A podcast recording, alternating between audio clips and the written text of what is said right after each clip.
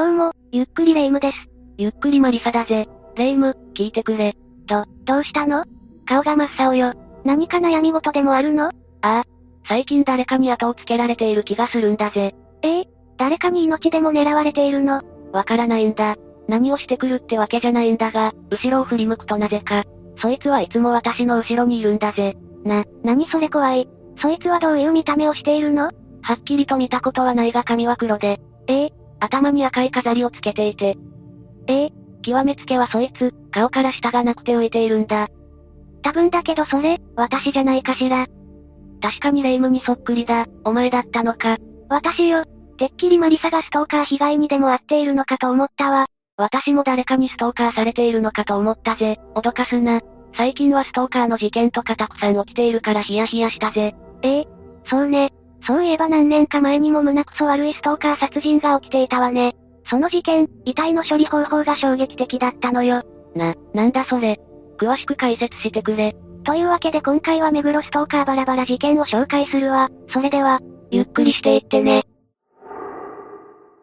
2016年、東京都目黒区に住む女性が殺害される事件が発生したわ。犯人は被害者の元不倫相手で、事件前から被害者に対して、ストーカー行為を繰り返していたのよ。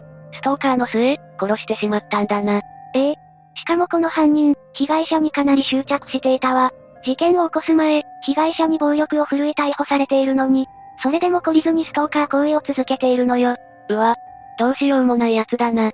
そしてこの殺人事件が起きてしまったわ。一度暴力行為で逮捕されているなら、警察もマークしているだろうし、この事件は防げなかったのか？マリサの言う通りよ。警察がきちんと対応していれば、結果は変わったでしょうね。なるほど。警察の対応もあまり良くないものだったんだな。しかもこの犯人の遺体の遺棄方法が信じられないくらい残虐だったのよ。どうやって遺棄したんだ？遺体を関節ごとに切り分けて、川に捨てたのよ。へ、人間と思えないぜ。それじゃあ、もっとこの事件を詳しく解説していくわね。まずは犯人と被害者の関係について解説していくわ。犯人は佐賀慶太郎。当時50歳よ。逮捕された時は住所不定無職だったけど、実はエリートな過去を持っているのよね。ほう、どんな？北海道の南関市立学校を卒業していて、さらには、社会保険労務士試験にも合格しているわ。この社会保険労務士試験は、かなり難関と言われているみたい。勉強できたんだな。ええ。近所の人は佐賀について優しそうな人っていう印象を持っていたみたい。印象っていうのは当てにならないものだな。そして被害者となってしまったのは中本しおりさん。当時24歳。中本さんは、2014年に彼氏と上京。キックボクシングの選手になるため、日中は練習に励んでいたそうよ。夢があって上京してきたんだな。ええ。でも彼氏が家に他の女の子をあげていることが判明し、二人は破局してしまったのよ。おいおい。それは最悪だな。彼女はそのまま家を出たのか？そうみたいね。でも一時期お金がなくて、ネットカフェで暮らしていたそうよ。そうなのか。それは早く家を見つけないとダメだな。そんな時に出会ったのが佐賀だったのよ。そして中本さんは、夜に飲食店でアルバイトをしていたわ。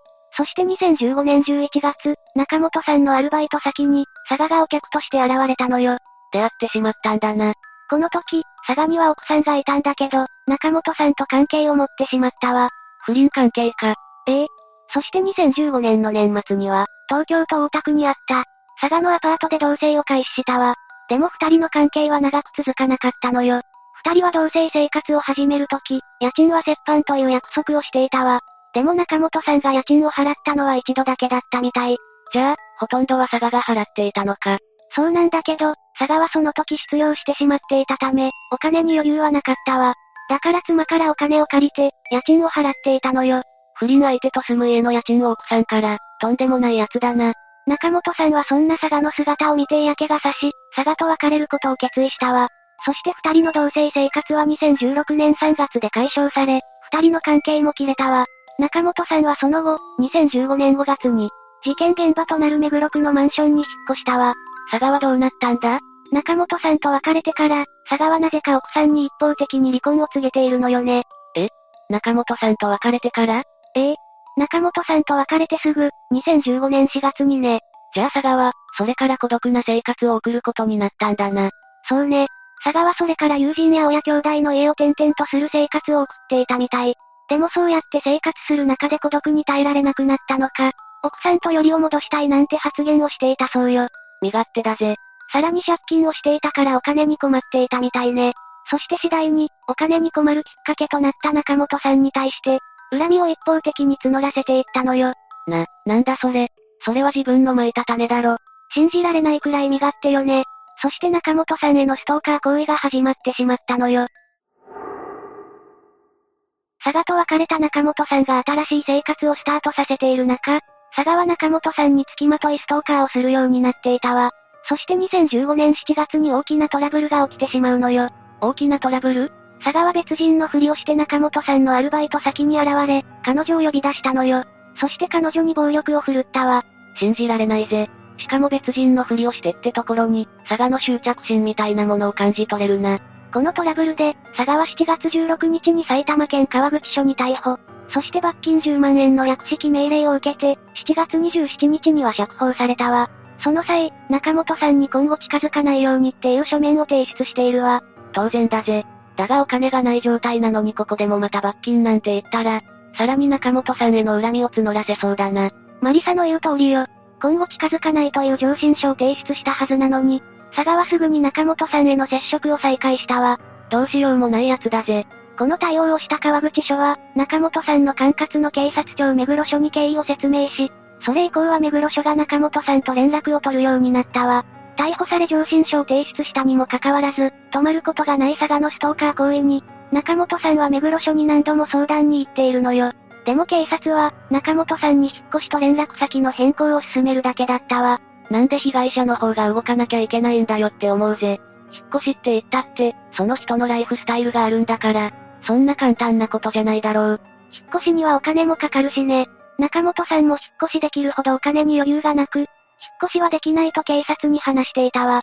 そりゃそうだ。そして2015年8月3日、中本さんの元に佐賀からあるものが届いたのよ。あるもの？交際時に使ったお金を返せっていう内容証明よ。で、出たこじらせたやつほど、別れた後に交際時のお金を請求するよな。いくら返せって言っているんだ ?200 万円よ。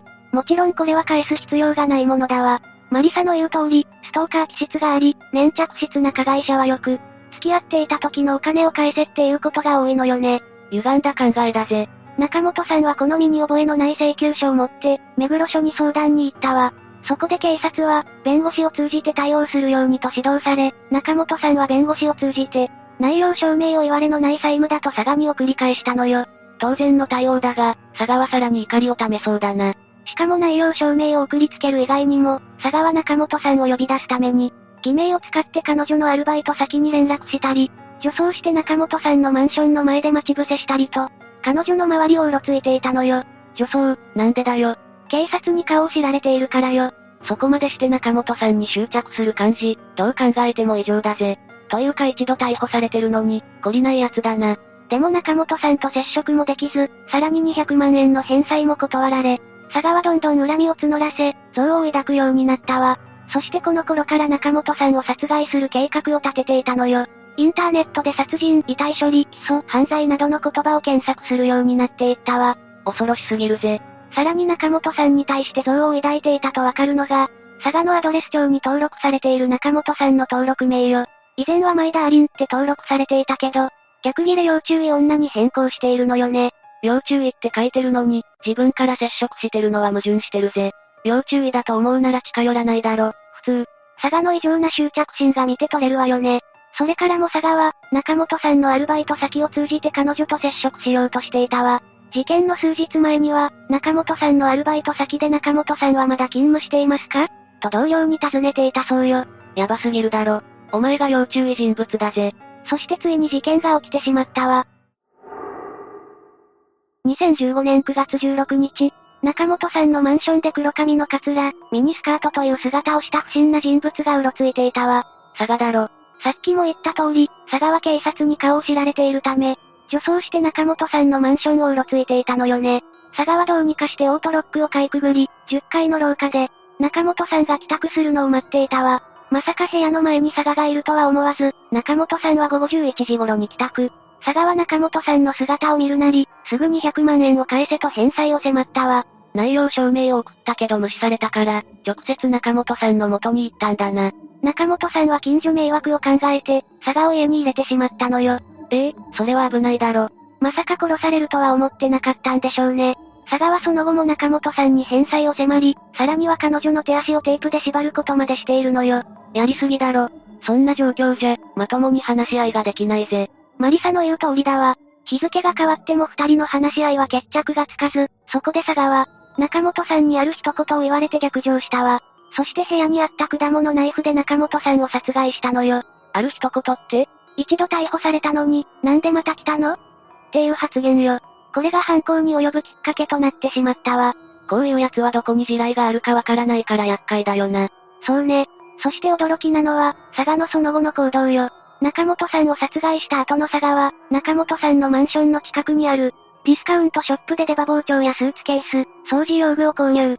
購入品のラインナップが不穏だぜ。マンションに戻った佐賀は、なんと浴室で中本さんの、遺体を関節ごと20以上の部位に切り分けたのよ。へ、人間じゃないぜ。そして内臓はトイレに流したわ。他の部位は？川に流したわ。翌日18日に、佐川レンタカーを借りて、千葉県野田市の利根川や、埼玉県戸田市の荒川に凶器や遺体を投げ捨てたのよ。さらには中本さんが失踪したかのように見せるための偽装工作もしているわ。ほう。中本さんの普段着ていた衣服やバッグ、パソコンなどを持ち去ったのよ。入念に計画していたように感じるぜ。でも佐川、事件から1ヶ月ちょっとで逮捕されたわ。日頃から佐賀による付きまといを目撃していた中本さんの、アルバイト先の人が、9月20日に行方不明届を警察に提出したのよ。日頃からアルバイト先の人は中本さんに何かあったら、警察にすぐに言おうと思っていたのかもしれないな。そうね。そして10月20日に、佐川警察で事情聴取を受けたんだけど、その後手首を切って自殺しようとしたのよ。その行動が決め手となって、2015年10月25日に佐川逮捕されたわ。未遂に終わってよかったぜ。自殺なんて絶対納得できないからな。犯行時刻には、防犯カメラに女装した佐賀の姿が映っており、さらに遺体を遺棄するために使ったレンタカーからは、中本さんの結婚も発見されたわ。また遺体を遺棄した荒川の川底には、中本さんのスマホが見つかっているわ。中本さんの遺体は佐賀の供述通り、利根川や荒川を捜索したけど、遺体を発見することはできなかったのよ。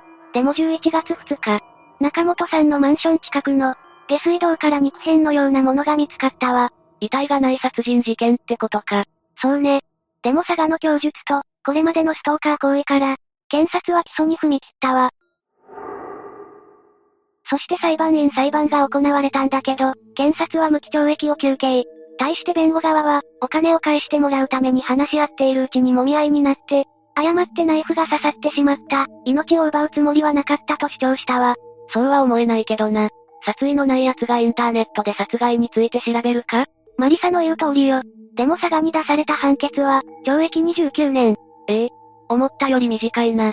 裁判長は常軌を逸した非道な犯行であると述べ、犯行前から解体などについて、調べていたことから、計画的に犯行に及んだとして殺人罪が成立したわ。裁判長は裁判中、佐賀に何か言いたいことは？と聞いたところ、佐賀は、いつか出ることができれば、死体を捜索する活動がしたいと答えたそうよ。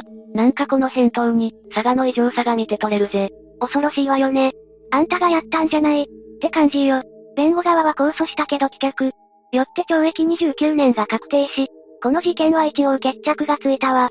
なんだか腑に落ちない事件だな。ストーカーへの対応、もう少し何かできないのか？って思ってしまうぜ。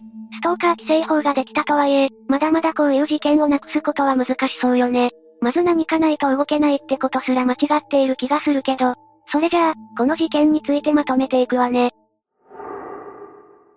今回は2015年に起きたストーカー殺人事件について解説したわ。どうだった？マリサ、どうにか防げたんじゃないか？って私は思うぜ。被害者に接近しないようにっていう書類を提出しているのに、それでも何回も被害者に接触できるのって普通に考えておかしいよな。この事件は警察の対応が良くなかった、なんて声も上がっているわ。被害者は警察に4回も相談に行っているのに、警察が言うのは助言ばかり。